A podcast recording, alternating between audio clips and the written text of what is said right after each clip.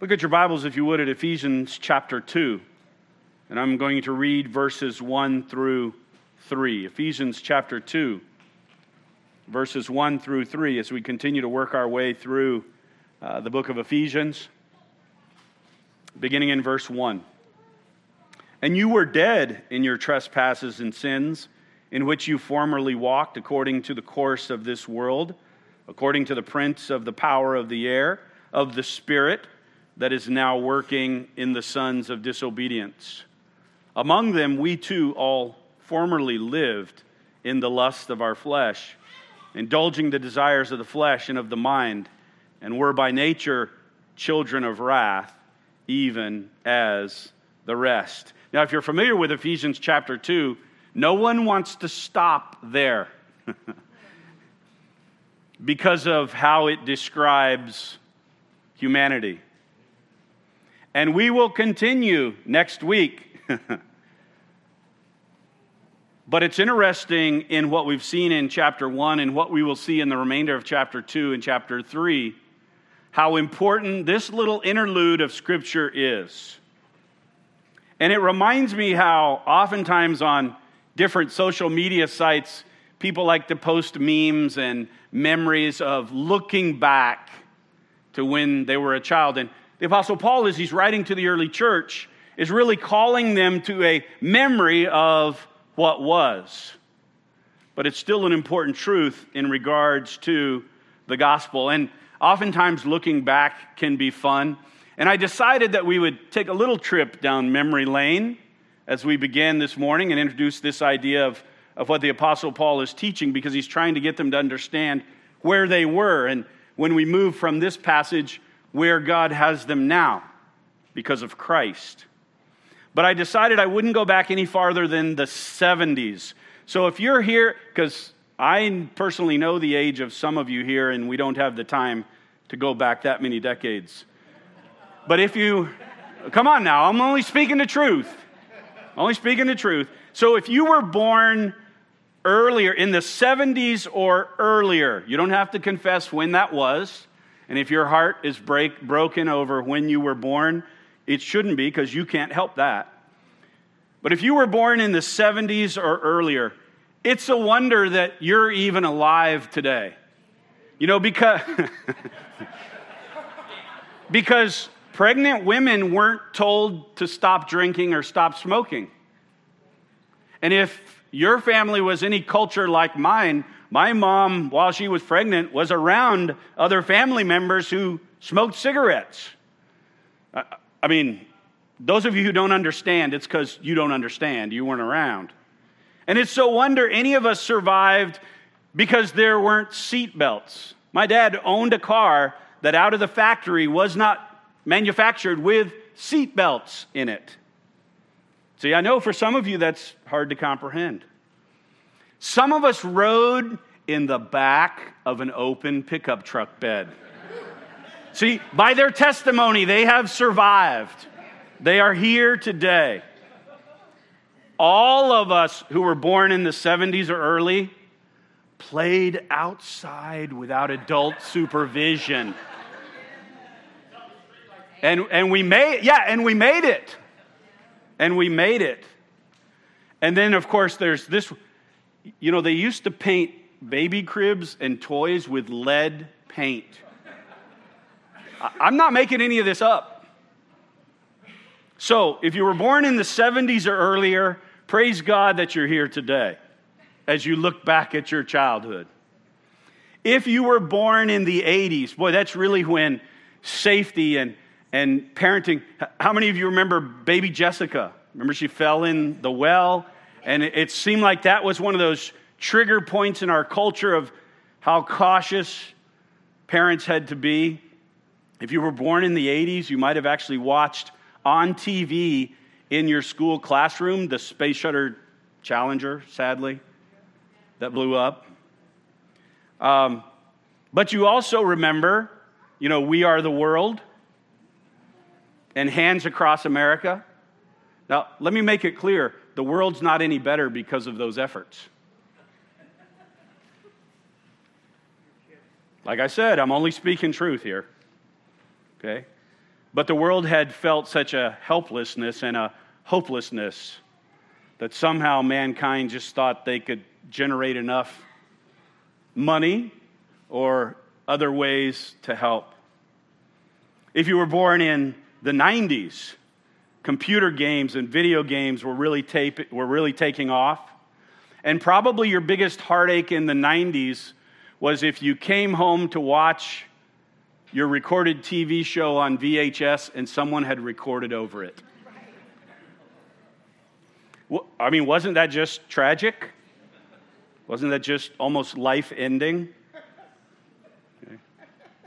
And if you were born in the 90s and you saw one of the most popular movies then, The Lion King, how crushing was it that we were not properly warned of Mufasa's death?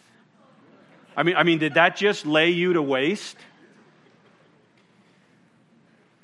If you were born since 2000, this is where I struggle. If you were born since 2000, I really don't have much sympathy for you. Because as a result of all the older generations, you should never get hurt. And the greatest tragedy in your life is when you don't have an internet connection.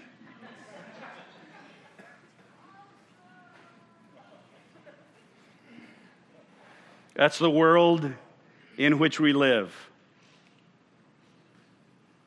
But looking back, or even at today, do, do, you seriously wonder how we ever survived? How did we ever get through?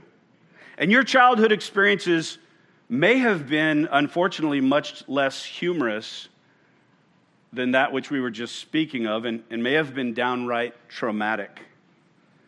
But the fact remains that probably all of us, in some way, can question how in the world did I make it? Or maybe we ask, why in the world am I like the way that I am? Well, by the fact that you're sitting here today, you have physically survived. And hopefully now we can see what the Apostle Paul is pointing out in this brief little interjection between his description of the greatness of God and the salvation that comes in Christ as to why we had to be saved. And it's literally because of your childhood, or take it back even farther, because of your birth. It's because you were born a child of wrath. And the relevance of our text is just as appropriate today as it was to those first century original readers. Because if you go back and review chapter 1, as we have done, as we have taught on for the last few weeks, you can see just the greatness of God and what He has planned and already purposed and is being carried out for those whom He loves and have chosen and have provided for in Christ. And even at the end, in the Apostle Paul's prayer, after such a great doxology of praise, God's incredibleness, if that's a word, is beyond what we can imagine. And so we see that relevance. We see it later in chapter 2 in regards to how great God's salvation is by the gift of grace and faith that He gives to those who would come to Him. And I want to point out as we look forward towards verses 8, 9, and 10, keeping this in the context is vital. It's vital that we understand who God is, who we are, and what God had to do for us to have any hope. And so, in these opening verses of chapter 2, there is described the utter opposition as chapter 1 lays out, to who God is and how we are actually against and in the complete opposite position of God. God is boundless in his glory, chapter 1 tells us. God existed and acted before the foundation of the world in goodness and in mercy and in love. And by his riches poured that out upon us and chapter 2, in the midst of all that incredible description of who God is, it's like the Apostle Paul inspired by the Holy Spirit, took this bucket of cold water and just said, But let me bring you back to reality for just a moment. Because it's beyond our full comprehension of how great God is in his love for us. But I believe these few verses are put here, and I think in the context it makes it clear, so that we greater appreciate how good God is. So that we greater appreciate that not only God planned all this before the foundation of the world, but as we'll see later in Ephesians chapter 2, that He would still save us, that He would still reveal His riches and grace towards us. Chapter 2 makes it clear, as we just read, we are dead in our trespasses and sins. Dead. Dead one of my favorite episodes of the old Batman TV. So let me go back to my childhood. In the 60s, there was the old Batman and Robin TV show. And one of my favorite scenes, and it just is so etched in my memory, as Batman and Robin were heading after the bad guy, and the villain was behind a bolted warehouse door. There was a booby trap set, and this explosion went off. And of course, Robin, being the character that he was, said, Holy hand grenades, Batman, we could have been killed. Any of you watch that? Some of you are looking at me like you never heard what I'm talking about. And Batman's response, without missing a lick, was, or worse. Let that sink in for just a moment. That's comic genius. We could have been killed, or worse. Let me tell you what Paul's saying. You are in the worst position you could be in. You're dead in your sins and your trespasses. Now, he does make the distinction in which we formerly walked according to the course of this world, according to the prince of the power of the air, and of the spirit that is now working in the sons of disobedience. But in light of Ephesians 1 and the remainder of Ephesians chapter 2, which probably many of you are familiar with, do you see the stark contrast of being dead in our sins and trespasses compared to who God is? John Stott points it out in regards to this passage where he says, This is such a vivid contrast between man's nature and God's grace. for us to greater understand God's grace, I believe these verses are here for us to greater understand what God saved us from.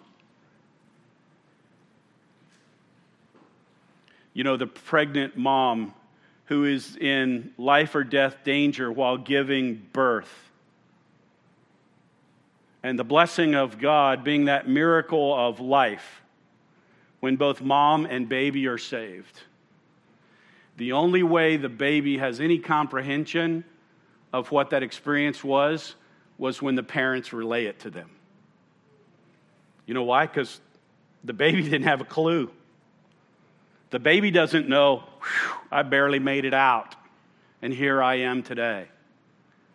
And I believe the scripture here reveals to us that moment in time where we were dead and the only way out is through Jesus Christ. The very core of who we are is expressed here in comparison to the very nature of a holy, loving, merciful, and gracious God.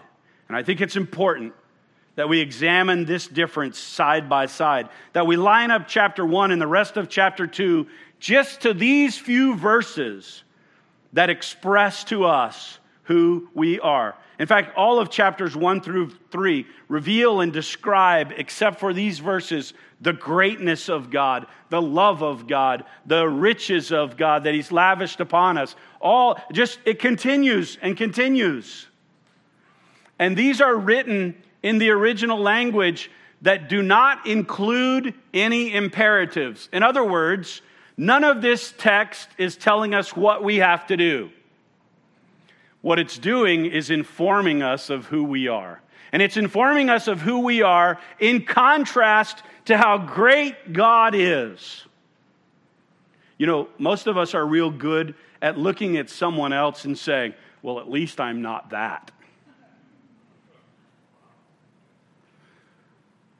What God has graciously decided to do in His Word is say, look, you are all that, and none of you are me. That's the way you need to understand these verses interjected in between chapter 1 and chapter 2 and the picture that it gives of the goodness of God's salvation. Now, like I said, we'll look at chapter 2, verses 4 and following in weeks to come. But to examine what's being revealed in verses 1 through 3 is not a pretty picture. Let's look at the description. Let's look at the description that God gives of you. You're dead. Can't get much worse than that, in spite of what Batman said. You're dead. But look at how it's described. You say, but no, I'm breathing, I'm living. Yes, but you're dead spiritually. You're a dead man walking. And you're walking like this. Go back to the text sons of disobedience. You live in disobedience to God. You live by the desires of your flesh and of your mind. And it's summed up perhaps in one of the most direct and pointed statements of Scripture in regards to human beings. You're a child of wrath. There's nothing pretty about it. In fact, I wonder how many of you tomorrow morning will wake up and list that under your references on your LinkedIn account. I mean, this is serious stuff. And unfortunately, it's so serious, we don't want to even deal with it or face it. You say, because Pastor John, we've been saved by Christ. Yeah, but do you know what you've been saved from? Not the parents telling that child who barely made it through birth alive what it was like. But I mean, have you experienced exactly who you are and how you were born? You say, Pastor John, you're not making me feel very good. These verses weren't written to make you feel good. These verses don't include happy emojis. These verses are describing to you the truth of who you were born as in relationship to a holy, righteous, and saving God. That's the human condition. And I trust that as we look at the seriousness of this, that we hear what God has to say about us, not what we think about us, not what somebody else might be telling us about us, and certainly not what we conclude when we compare ourselves to someone else. It's time to put on your big boy britches and face the facts. And we don't like that when it doesn't sit well with us. And by the way, the description that we just went over, it's so clear in the wording that's used. And the wording is used on purpose. And God is talking about you you're dead. You're dead in your trespasses and sins. You're a child of disobedience. You're a person who follows your own lusts in, in the flesh and in the mind. You're a child of wrath. Those are difficult words to hear. But the truth isn't always easy to hear. I wonder what it must be like for the surgeon when he enters the waiting room and has to give the worst of news to the family. I, I, I, don't know how they do it. I don't know how they do it. Folks, I can tell you why they do it because they want the people to know the reality of what they face. That's why this is here. so we know the reality of what God has saved us from. See, it may seem possible to imagine but these verses grow in their devastation when we understand them in the scope of eternity. And two specific words in these verses make that clear the word trespasses and the word sin. The word trespass literally means what we would understand in English when you see a no trespassing sign. It's the Greek word for getting off the path. Well, you know, if you're walking down a path or you're driving down a road and you see a sign that says no trespassing, what does that mean? Don't go there. You're dead because you are where you're not supposed to be. God never intended by his original creation. But in your trespasses, you go there. The other one is sin. And again, probably a word you're familiar with or you've heard described. It's that idea of the archer who fires the arrow and misses the mark. Now, having probably some familiarity as I look around this room that most of you do with those two words, the part that I want to make certain you understand very clearly is that there's nothing unintentional or accidental about these words. An archer never accidentally misses the mark. What's his purpose? To hit the target. Somebody who walks right by a no trespassing sign knows full well what they're doing. This is not unintentional. This is not accidental. God is describing you as that child of wrath of which you are doing that which you're born into. And perhaps you've heard statements something like this You look more and more like your dad every day. You sound more and more like your mom every day. Why do people say that? because you look more like your dad every day and you sound more like your mom every day. Why? Because the reference is that's your parent, you're the child. Hey, look at the connection. You're born a child of wrath. Why? Because your parents passed on to you that sin that's been passed on ever since Adam and Eve were here. Yeah, not many amens on that one. Because we don't like that. We don't like understanding that perspective. But those are what these words are describing when it talks about trespasses and sins. It's an, uh, it's an intentional, purposeful, because we're born that way, life that we live until Christ sets us free. It's both the heart, our intent, and our actions, both knowingly and naturally for us as human beings. I mean, we're going to be a bunch of Eeyores when we get done with this passage. And I know some of you in this room think your grandchild is perfect. I can tell by your social media posts. They're just as sinful as you were born. Thus, the importance of making sure they know the gospel because that's their only hope. That's the only way they get rid of that natural birthright of being a child of wrath. Parents, grandparents, how much time do you spend teaching your children to do wrong? I'm open for an answer. Why is that? It's natural. You know why it's natural? because they, like you, were born that way.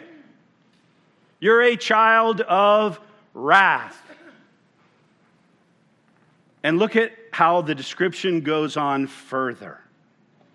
You walked according to the course of this world, according to the prince of the power of the air, of the spirit that is now working in the sons of disobedience. Direct antithesis to the description of God who in chapter 1 is described as being the God and Father of our Lord and Jesus Christ, Lord Jesus Christ, who has blessed us with every spiritual blessing in the heavenly places in Christ. Can you see the difference? It's downright frightening. And not only that has he blessed us with every spiritual blessing in the heavenly places in Christ, but he chose us in Christ before the foundation of the world. The reason you don't have to teach that child to do wrong is because they don't have any other choice. But what God did was to choose those that would be His. And before the foundation of the world, He blessed us in Christ. You are born a child of wrath, and your birth as a human in this world puts you in a place where you deserve God's rightful, holy judgment. And let me make it clear when we talk about wrath, wrath is not anger. Wrath is not anger. It's a divine character of God that is most evident in response to sin. You know, God's wrath is a part of who He is, it's a biblical description of God. J.I. Packer, in his book Knowing God, writes it this way God's wrath in the Bible is never the capricious, self indulgent, irritable, morally ignoble thing that human anger so often is. It is instead a right and necessary reaction to objective moral evil. Now, think on that for just a moment. Because there is moral evil and there is moral righteousness, wrath is just part of that character of God in his holiness. In fact, Jesus said in John chapter 3 Whoever believes in the Son has eternal life. Whoever rejects the Son will not see life, for God's wrath abides on him. Or as the ESV puts it, God's wrath remains. Well, for something to remain, it had to already be there. And the reason the Apostle Paul calls you a child of wrath is because you were born with a sin nature contrary to the holiness of God. Therefore, from the very beginning, you're a child of wrath. And that wrath remains until you come to that place where you have personal knowledge and relationship of Jesus Christ. Now, some, maybe by this point, have reached that Eeyore stage, and you're thinking there's no hope for humanity. Let me tell you, within humanity, there is no hope. You know, besides We Are the World and Hands Across America, I don't know how many farm aid concerts there have been, the UNICEF, the United Nations, the do I need to go on and name all these efforts to somehow make the world a better place? Raise your hand if you believe the world is a better place. No, really. I won't call you out now, but after we're done, I'm going to ask you why you think the world is a better place. Because within humanity, there is no hope. Our only hope is in Jesus Christ. And it's depicted in God through Christ, both in the first chapter of Ephesians and the remainder of Ephesians chapter 2. We're just not there yet. And the ugliness of this picture is because of the reality that it portrays of human beings being born as children of wrath in contrast to a holy God and his grace. So, here in these verses, we see the human condition outside of God's grace. That's why the apostle says, formerly walked, because he's writing to the church. But as he describes it, it's very sobering. And yet, with that in mind, maybe we need to linger here a little bit. Maybe we need to face the reality of the sinfulness from which we have been delivered. Maybe we need to examine our thoughts and our words and our actions to the place to where we step back and stop outrunning the conviction of the Holy Spirit. Maybe we need to once again regain a knowledge of sin and understand what God has saved us from as part of our sanctification that would all the more drive us to holiness. Again, not that there's any hope in humanity, the only hope's in Christ. But we should be sobered by this description because it's the description of anyone who does not know Jesus Christ. It's the description of you before you came to know Jesus Christ. And perhaps we need to pause for a moment on that phrase where the Apostle Paul says, among them, talking about those who are still children of wrath, we too formerly lived. We were there. And with that truth in mind, maybe be more aware of the goodness of God's grace in Christ. In other words, become more cognizant of what it is that God has saved us from. As Dietrich Bonhoeffer wrote, God's grace is free, but it wasn't cheap. And perhaps it is, as it is with most gifts, we don't realize the value of it because we didn't have to pay for it. Folks, you need to focus on verses 1 through 3 to greater realize the value of what God's done for you in Jesus Christ. You need to take a long, hard look. And as Jared Mulvihill writes, the gospel becomes more glorious when the depth and power of our sin is seen as grievous. When we greater realize the grief as a result of sin, I believe we can have a better perspective on how great and glorious the gospel is. And, and if you're here today as a former child of wrath, or maybe you're here today as a child of, maybe you're sitting here today and you say, Well, I don't, I don't know that grace of God. Then we just describe, we just spent the last 20 minutes describing you. Because, like I said, for those of us who know Christ, we were there as well. The only difference is God has moved us in Christ. That's the only difference. And so, if you're here today as a former child of wrath, or like I would like to say, to borrow a worldly term, we're all recovering children of wrath. We're recovering. We're still recovering. That recovery process is what the Bible calls sanctification. That God's making us holy. But I think the question to, no matter which category you're in this morning, would be this Do we recognize sin anymore? Oh, I'm not talking about murder. I'm talking about those thoughts or those hidden actions, or maybe those words we mumble under our breath that nobody else hears. That's no less sin. It's exposing who we were as a child of wrath. And, Christian, I would invite you to just bow before God and say, Holy Spirit of God, examine my heart and examine my life. Because I'm thinking most of us in this room, I'm hoping all of us can say, I've never murdered anybody. Jesus said, if you were that angry in your heart, you have. We've lost the seriousness of sin. And unfortunately, too much of that nature of being born a child of wrath still exists. And the greater hurt is that it's still comfortable to us. See, that's where we've lost the conviction of sin. Oh, well, this isn't that bad. And we're still comfortable with doing what we know is wrong or ungodly. We're still comfortable with thinking those thoughts. We're still comfortable with speaking those words. Now, you've got to fill in the specifics.